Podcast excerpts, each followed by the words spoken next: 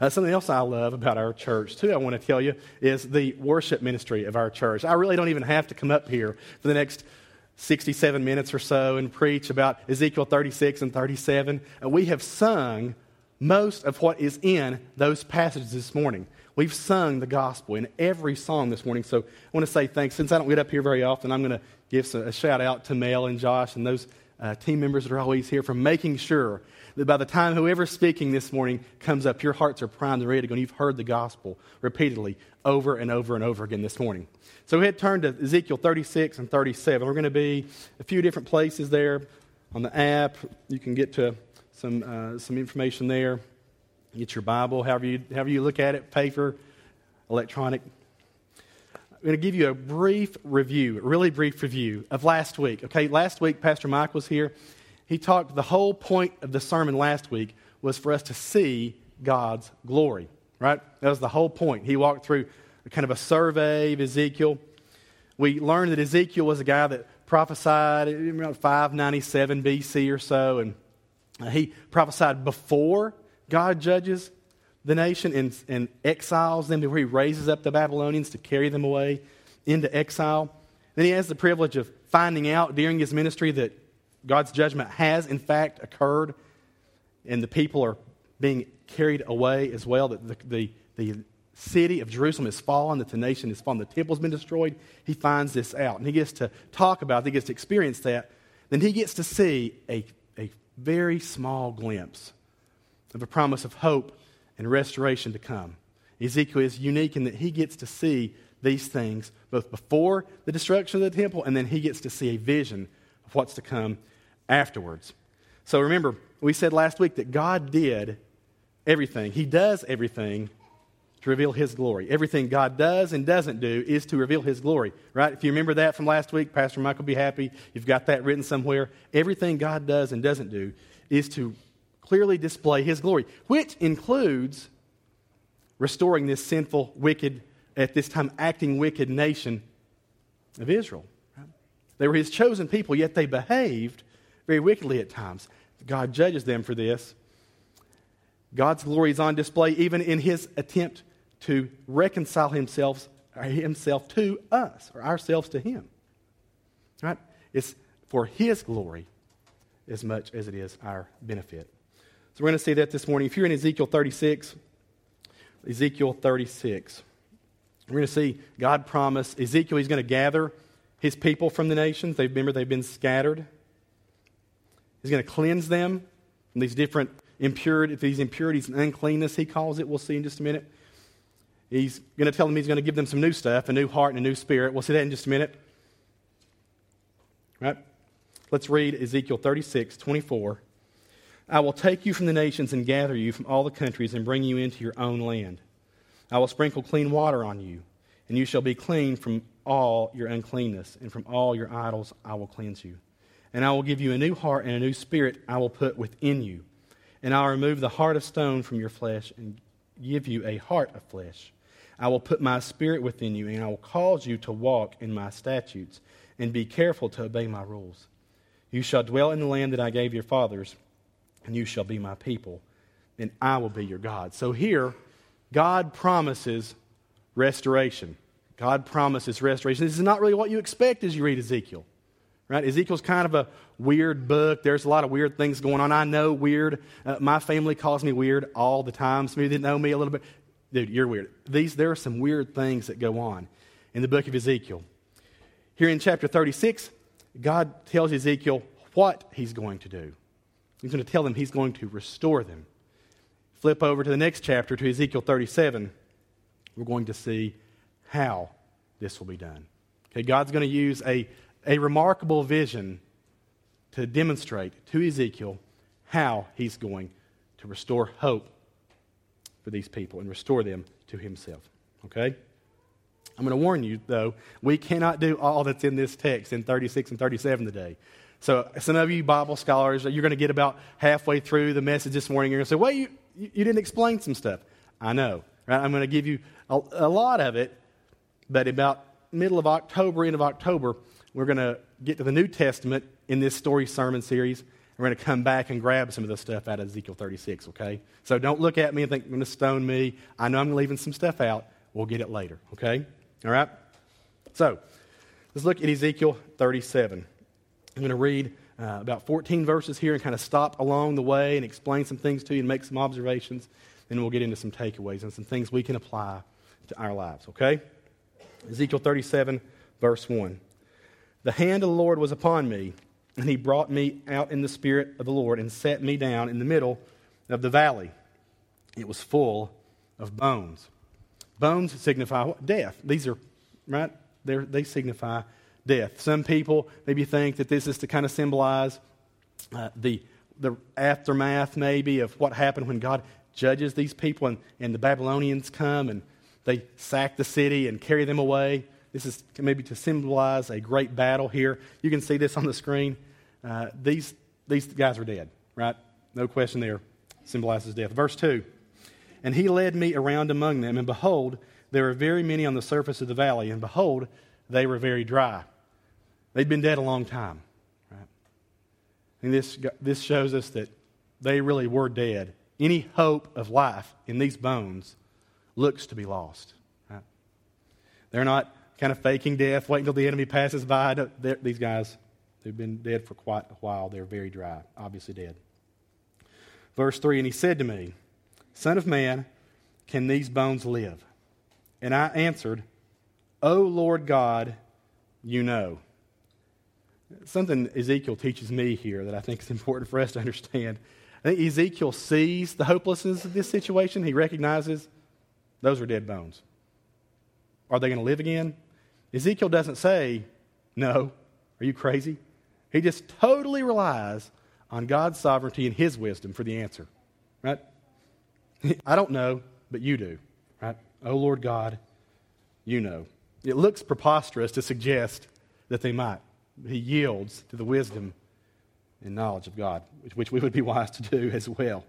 Ezekiel knows a miracle would have to occur for those bones to not be dried and come to life anymore. He's acknowledging if it happens, you're going to have to do it and tell me, you're going to have to explain this to me. You know, God. Verse 4 Then he said to me, Prophesy over these bones and say to them, O dry bones, hear the word of the Lord. So, you want me to talk to these bones, right? So, if, you, if you've been reading Ezekiel, you really kind of expect some weird stuff, right? He'd already done a lot of weird things by then. This is weird too. Talk to the bones. Hear the word of the Lord. Verse 5 Thus says the Lord God to these bones Behold, I will cause breath to enter you, and you shall live. And I will lay sinews upon you, and will cause flesh to come upon you, and cover you with skin, and put breath in you, and you shall live, and you shall know that I am the Lord. You shall have life, he tells them. This is not um, kind of an unsure thing. When God speaks, he speaks clearly and directly, and he's, he's sure of what he's saying you shall live. There's going to be a miracle. Right? I don't read that any other way. There will be a miracle if these dry bones can come to life. And of course, then he says why he's going to do that, or one of the, the, the things that's going to happen after this you shall know that I am the Lord. Have you guys seen that theme a lot going through the story? Think back to Exodus. I mean, God cares about that a lot, he talks about it a lot. He, he acts so you will know that I'm the Lord. Or in last week's vernacular, so you will see my glory and my holiness. Verse 7, let's see uh, the account of what Ezekiel does. We can learn some things from Ezekiel here as well.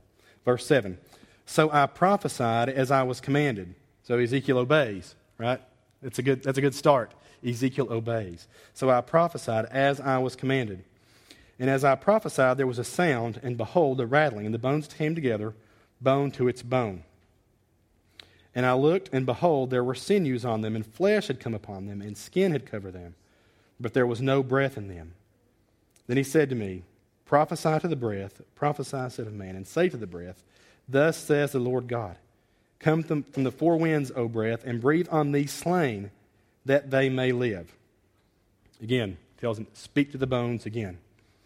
Verse 10 So I prophesied as he commanded me, and the breath came into them, and they lived and stood on their feet, an exceedingly great army. So a miracle occurs. Ezekiel obeys God. He does exactly what he says, and a miracle occurs. It's kind of odd if you're seeing this vision. There's dead bones now, a great army being resurrected or raised to life just based on the word of the Lord. But this is what Ezekiel sees. This is what the word of God says. Verse 11 Then he said to me, Son of man, these bones are the whole house of Israel. It's not real often. Sometimes we got some of these prophetic visions and stuff, we've kind of got to interpret them ourselves. This is not one of those times. God's going to interpret the vision for Ezekiel. He says, Son of man, these bones are the whole house of Israel. So if Ezekiel's confused at this point, God clears it up. These are your people. These are my people. These are my chosen people. Remember what he's saying when he says, the whole house of Israel. These are the people that I showed you and told you had been judged and carried away to Babylon, who'd been lifted up out of the land I promised them, including you, and carried off. These are the bones of the whole house of my people Israel. Behold, they say, Our bones are dried up and our hope is lost. We are indeed cut off. So, not being there in Jerusalem and the temple not standing, to them, in Old Testament thinking at that point, the presence of God is gone. We're cut off from you, cut off from our relationship with you. They're gone from the temple. To them, there is no hope. To a, a, a dead person whose bones are dry like that, there is no hope of living. To the people of Israel, what, there's no hope that they're going to appropriately worship God. Verse 12. Therefore, prophesy and say to them, Thus says the Lord God Behold, I will open your graves and raise you from the graves, O my people, and I will bring you into the land of Israel, and you shall know that I am the Lord. When I open your graves and raise you from your graves, O my people, and I will put my spirit within you, and you shall live, and I will place you in your own land. Then you shall know that I am the Lord. I have spoken, and I will do it, declares the Lord. And God's pretty sure right there, right? He says, I will do it, and you will know. That's a sure promise. This is hard to understand for you. I'm going to show you as best I can in a vision, but I will breathe life into you, and you shall live. Kind of an odd passage, right? It's a famous passage, but kind of an odd passage. It's interesting. This whole imagery is just kind of odd, especially if you're Ezekiel and you live in 586 or so BC. Right?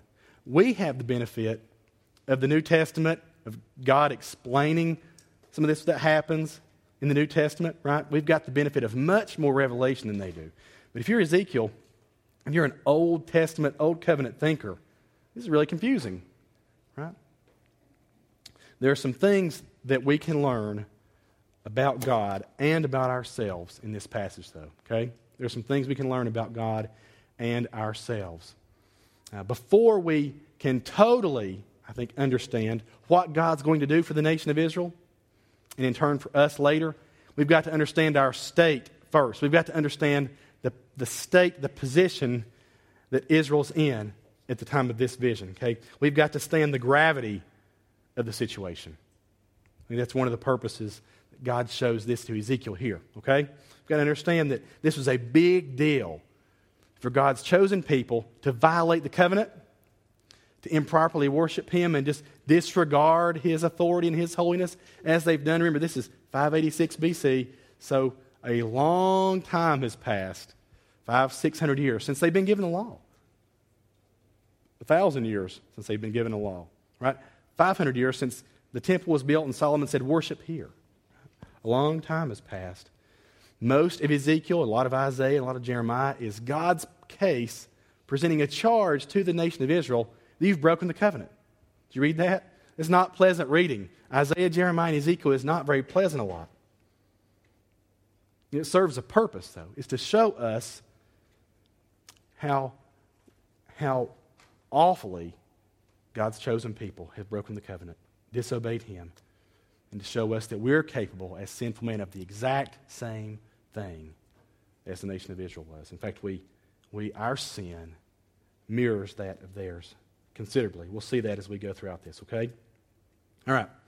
So, several things we're going to learn about God and us. First thing we're going to learn, we can see uh, in Ezekiel 36 and 37, is that God is holy.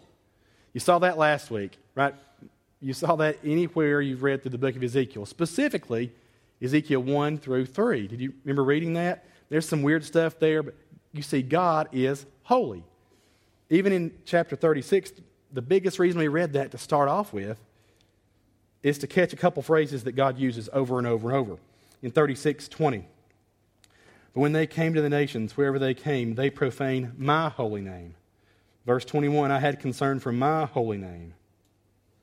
Verse 22, therefore say to the house of Israel, uh, Thus says the Lord, it is not for your sake, O house of Israel, that I'm going to do these things, but for the sake of my holy name. When I show myself holy, he says in verse 23. God is holy because he says he's holy. He says it very clearly, repetitively in Ezekiel 36. Later on, he has Peter kind of um, talk about in Leviticus where God said, Be holy because I'm holy. Has Peter give us that statement in the New Testament. When we read Isaiah, we looked at Isaiah chapter 6. You remember Isaiah chapter 6, maybe a, as great a picture of God's holiness as we have in the Old Testament. Isaiah 6 1. In the year that King Uzziah died, I saw the Lord sitting upon a throne, high and lifted up, and the train of his robe filled the temple. Above him stood the seraphim. Each had six wings, and with two he covered his face, with two he covered his feet, and with two he flew. And one called to another and said, Holy, holy, holy is the Lord of hosts, and the whole earth is full of his glory. God says he's holy. The seraphim say he's holy. We see his holiness demonstrated throughout the Old Testament. Holy means you're separate, you're different, you're set apart. I was uh, like any good dad, recently I've been pondering uh, our church's kind of recent commitment to family discipleship, which I am all for. Uh, and we've rolled out this family discipleship plan. So my wife and I have been thinking, you know, we should be more intentional about teaching our kids about Christ and teaching them theology and using points in our everyday life to, to talk about God, right? As good parents, do you guys that are parents, think about that. Well, I had one of those about two and a half weeks ago, and I thought, man, I'm going to take it. It's about God's holiness. Uh, my six year old Grayson, one day uh, at our bar in the kitchen, says, Dad, is God a man? And I well, I've been to seminary. I can handle this. I can explain all this. I got, I got this. And I thought, I'm not going to, I probably overthought it. I'm not going to teach him anything wrong, but I want to teach him something appropriate to his age, to his age and knowledge at this point. And so I didn't want to say, I know God came as Christ and put on flesh and walked as a man, was fully God, fully man. I get that, right? So the best I can do. I said, well, Grayson, God is a separate being. And I guess in my explaining that, I kind of shortened the word being a little bit because Grayson, uh, and I, I, was proud of him for this, uh, kind of rears his chest up and looks at me and says, God is not a bumblebee. I thought, what's he talking about? It's being. God is a separate being, not separate be. I was proud of him. He came to God's defense. He was defending God's holiness. I thought, well, I screwed it up, but he fixed it for me, right? God is a separate being. He's different. He's set apart. He is holy. Ezekiel makes that case really clear, and so do Isaiah and the rest of the Old Testament prophets. Second thing, because of that, is God hates sin. If God is holy, God hates sin. Chapter 36, just before the passage we read a few minutes ago, there's verse 16. God uses some pretty strong language to the way he feels about sin. Okay? And to the way that the way he describes what the people of Israel have done. Verse 16. The word of the Lord came to me. Son of man, when the house of Israel lived in their own land, they defiled it by their ways and by their deeds. Their ways were before me like the uncleanliness of a woman in her menstrual impurity. So I poured out my wrath upon them for the blood that they had shed in the land and the idols for which they had defiled it. So I scattered them among the nations. Verse 20. When they came to the nations, wherever they came, they profaned my holy name. And that people said of them, These are the people of the Lord, and yet they had to go out of the land. But I had concern for my holy name, which the house of Israel once again had profaned among the nations to which they came. God hates, and he uses very strong words to describe this. Why does he hate it? Sin is an insult to his character. Sin is an insult to God's character. God had given them a place. He'd promised them in Genesis 12 through 15 that he would give them a place. He tells Abraham this. He promises them they would be a great people. He promises them his presence. I will be your God and you will be my people. That's all he asks. That's all he says. Obey the covenant. Right? Later on, we get some, some laws and things that he gives Moses. Just obey. I'll be your God. You'll be my people. Yet before Moses even comes down from the mountain with this law, the people have built, they've erected a golden calf, they've erected an idol, right? The people, just like we do today, created idol after idol and pursued many, many things apart from the one true God. They broke the covenant. It was heinous to him. They, they, they were defiled, they were unclean. Because God hates sin and because He's holy, He can't tolerate it, right? It would not be consistent with God's character to say God's holy and here's some sin. So, whatever. God doesn't view it that way, right? God does not view sin that way. He hates it. The third thing we can see from this is, though, is that sin affects our hearts. Sin affects our hearts. Ezekiel 36 and 7 show us that our hearts are dead, they're hard, and they're going to need to be replaced. Let's see where that is and let God demonstrate that to us as well. First, our hearts are hard. Verse 26 of chapter 36. He says, And I will give you a new heart, and a new spirit I will put within you, and I will remove the heart of stone from your flesh and give you the heart of flesh calls it a heart of stone. Stone is hard. It's not, you can't kind of work with it. It's hard. Stone is hard. There's a guy named Thomas Guthrie. Uh, we don't speak like this a lot today, so when I read the, hang with me, but this is, I'm going to direct quote Thomas Guthrie. Let there be no mistake when I speak of the heart as a stone, that I'm looking at it as God as it looks on God. He says, however distressing it is, and it is most distressing, to think that persons otherwise most lovely and as of most loving hearts are so cold and callous to the claims of Jesus.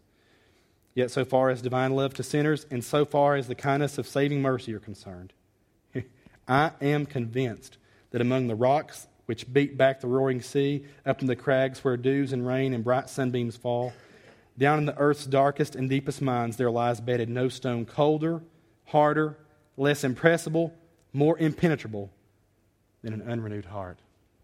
Thomas Guthrie does a very poetic job, more poetic than I could be, of explaining the hardness of our heart as stone. The second thing is that our hearts are dead. Our hearts are dead. When we read Jeremiah chapter 17, we saw uh, Jeremiah 17 9 says, The heart is deceitful above all things and desperately sick. Who can understand it? Jeremiah was another prophet that has the task of talking about the depravity of man to their people. Desperately sick here doesn't mean got the flu, right? got the cold. Desperately sick here means medically incurable, dead. Your heart is medically incurable and dead. This is a problem, though.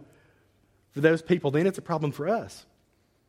At the time that Jeremiah and Ezekiel lived in the Old Testament, your heart was the center of your very being. Right? For us, we know it has a physical purpose. It pumps blood, right? And we have these little red hearts that we say for love and all that. For them, your heart was everything. It was your soul, your mind, it was your inner being. So for Jeremiah to say that your heart is so desperately sick, it's dead and medically incurable, created a major, major problem. And Ezekiel would have understood that. The people of God would have understood that when Jeremiah told them that then. Because our hearts are hard and dead, they need to be replaced. Our hearts need to be replaced. Again, verse 26 of 36 and I will give you a new heart and a new spirit I will put within you. And that sounds real positive. We're going to get to that in a minute. And it is. We're not there yet, though. By saying you need a new heart implies that there's something wrong with your current one, right? You don't take out there, you don't take out something that's functioning just fine. You need a new heart. It's irreparable. I'll give you a new one. The problem, though, in this, this fourth thing I want us to see, though, if God's holy, God hates sin, and our hearts have sin in them and they're dead and cold, need to be replaced. The bad news is that God judges sin. God judges sin. He always has. It would be inconsistent with his character if he didn't.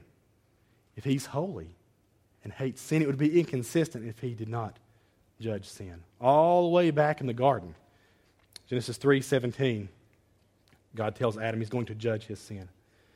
And to Adam he said, Because you've listened to the voice of the wife and have eaten of the tree in which I commanded you, you shall not eat of it. Because you sin, I'm, ju- I'm judging you. Immediately, man has a problem. We call this the fall. Sin enters the world. Man has a massive problem.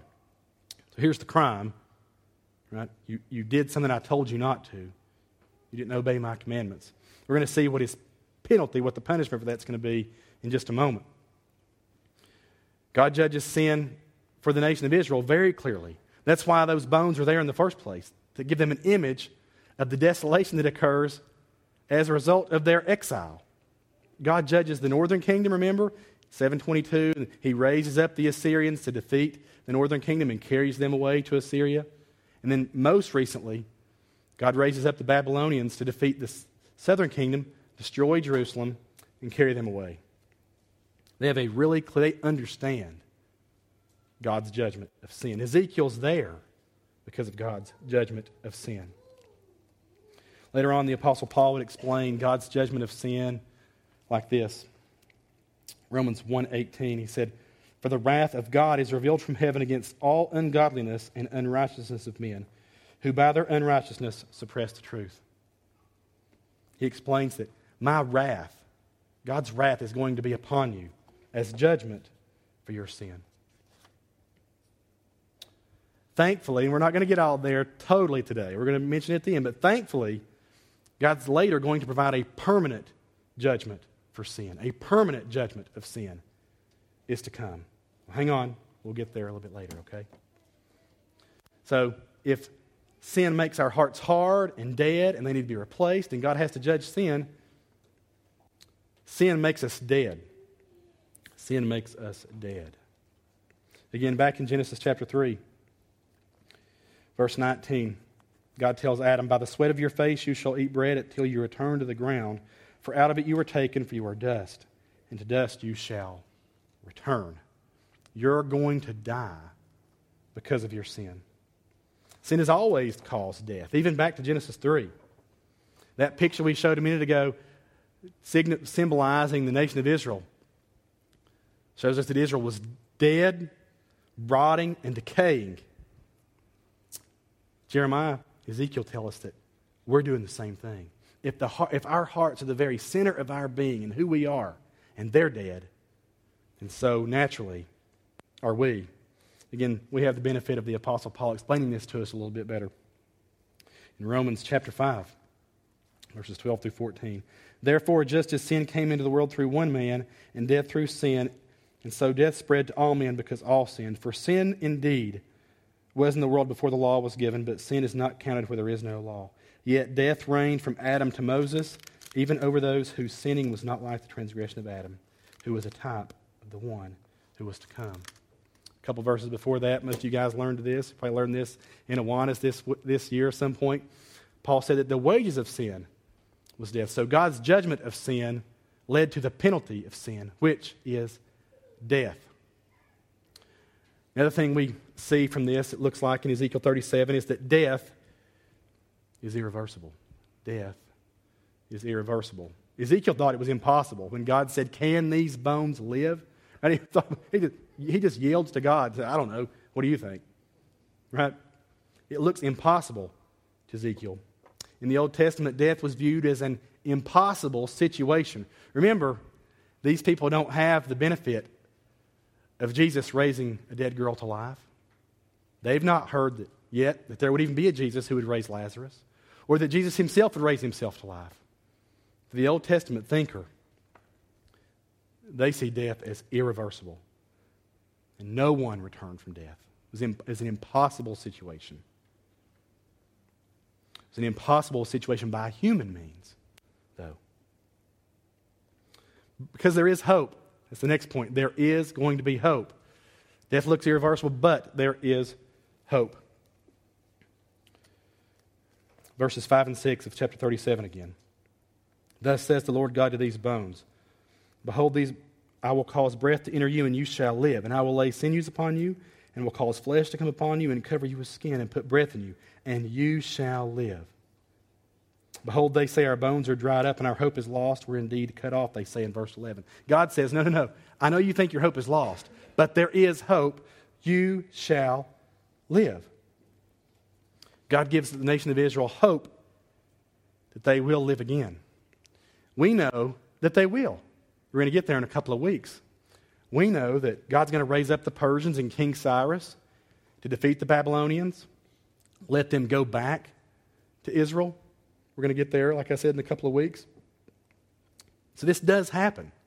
God said it would, and it did. We have the benefit, the, the, the knowledge of history, know that it does. But Israel's physical return was only the beginning of the fulfillment of this prophecy. That's the near fulfillment. God says, You will live. Going to return you back to the land. You'll know me. You can worship me there. God returning Israel the nation of Israel, those people, to their land is only the beginning of the fulfillment of this prophecy. A later fulfillment we're going to see now. And our hope, Israel's hope, is that they could be raised to life, a great army, go back to where they came from. Our hope is that we too can be raised to life. We can be raised to life. It's clear, I think, that Ezekiel had a, uh, when he saw this, he had a, a vision in his mind of a, a, national resurrection, that his people would get to go back. They'd be raised, get to go back, kind of get a reprieve. But it's also clear that the implication from this text is it the same God who had the power to resurrect a whole nation for its thousand years of covenant break, for its of just being totally um, disobedient to the God of the universe, that same God has the power to conquer what our greatest enemy is sin and death. That same God who can raise them to life and restore them also has the power to defeat sin and death. How, how can God do that? He doesn't explain that a whole lot here. How, how can God do this? Well, there's a couple things to note before we uh, move on and before we wrap up. First one is God is the author of life. God created life in the first place. God has power over life and death. In creation, God just simply breathed life into Adam in Genesis 1 and 2. Here, he's going to breathe life again into the bones of the nation of Israel. The Word of God gives life. When God speaks, there is life. Write these down. We're not going to go through them right now. Hebrews 4 12 through 14. Hebrews 4 12 through 14 and 1 Peter 1 23. The Word of God is active, it's living, it has power. God demonstrates it when His words and breath alone cause the bones to come to life. God is the author of life. When He speaks, He gives life.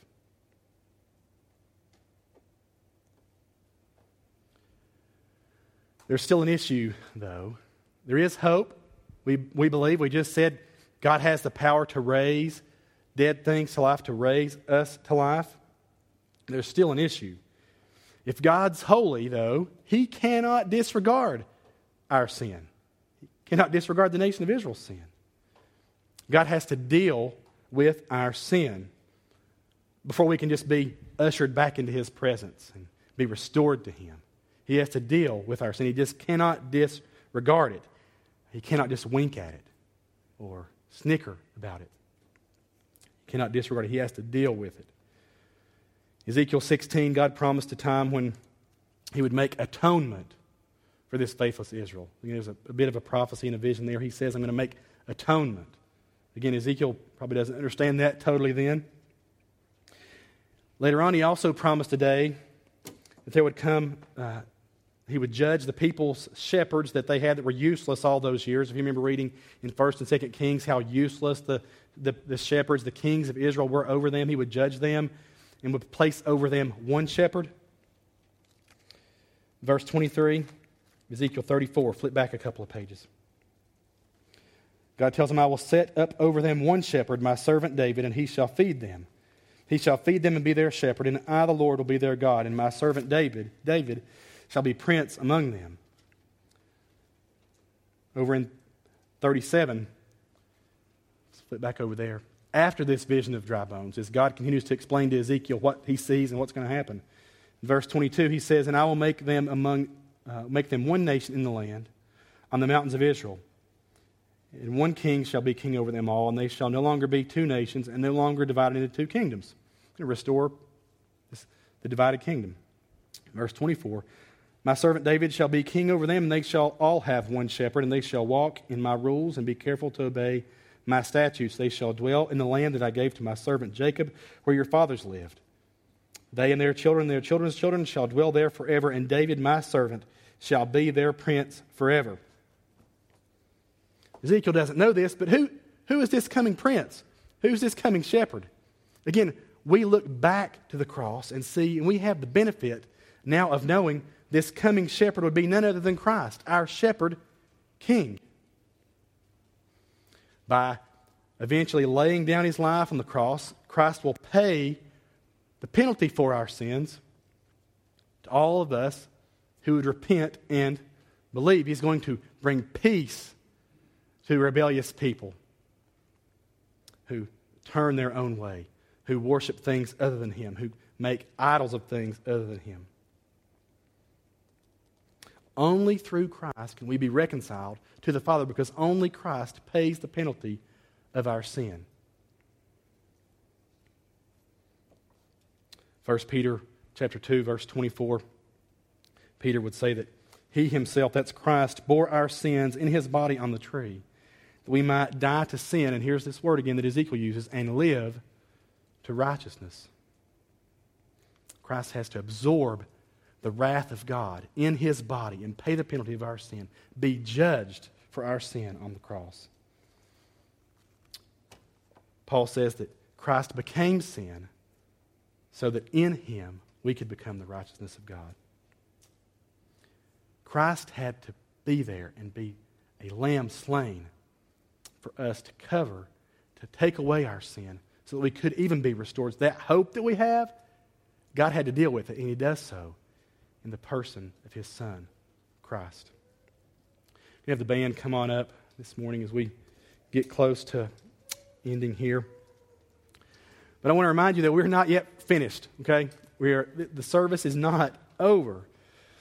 Anytime you hear the Word of God taught or read, the Word of God demands a response. It never returns void. I think there are, there are two possible responses to Ezekiel 36 and 37. There are two possible responses to 36 and 37. One is you can hear Jesus say, I am the good shepherd in John chapter 10. That I'm going to come and lay down my life for my sheep. That I'm the good shepherd. You can respond in repentance and faith to that and surrender to Him. Those of us that have already been adopted into the family of God have a different response. Okay? We have a different response. We're going to do that in just a moment. You guys go ahead and bow your heads there, please, as the, Josh is going to just kind of begin to play quietly behind us. One set of responses that may need to happen in this room is you can say, if I've never placed my faith in Christ, does that mean my heart is still dead and hard? God's wrath is still solely directed toward me for my sin? It does. the next few moments, and even after we dismiss, there'll be people uh, out there at the hub. You can't miss the big orange sign. There'll be people that would love to speak with you about surrendering your life to Christ, seeing Him as your good shepherd. You to repent of your sin, to turn from it, to believe in Him. The New Testament says if you confess with your mouth Jesus is Lord and believe in your heart that He is the Son of God, He will be faithful and just to forgive you of your sin and cleanse you from all your unrighteousness.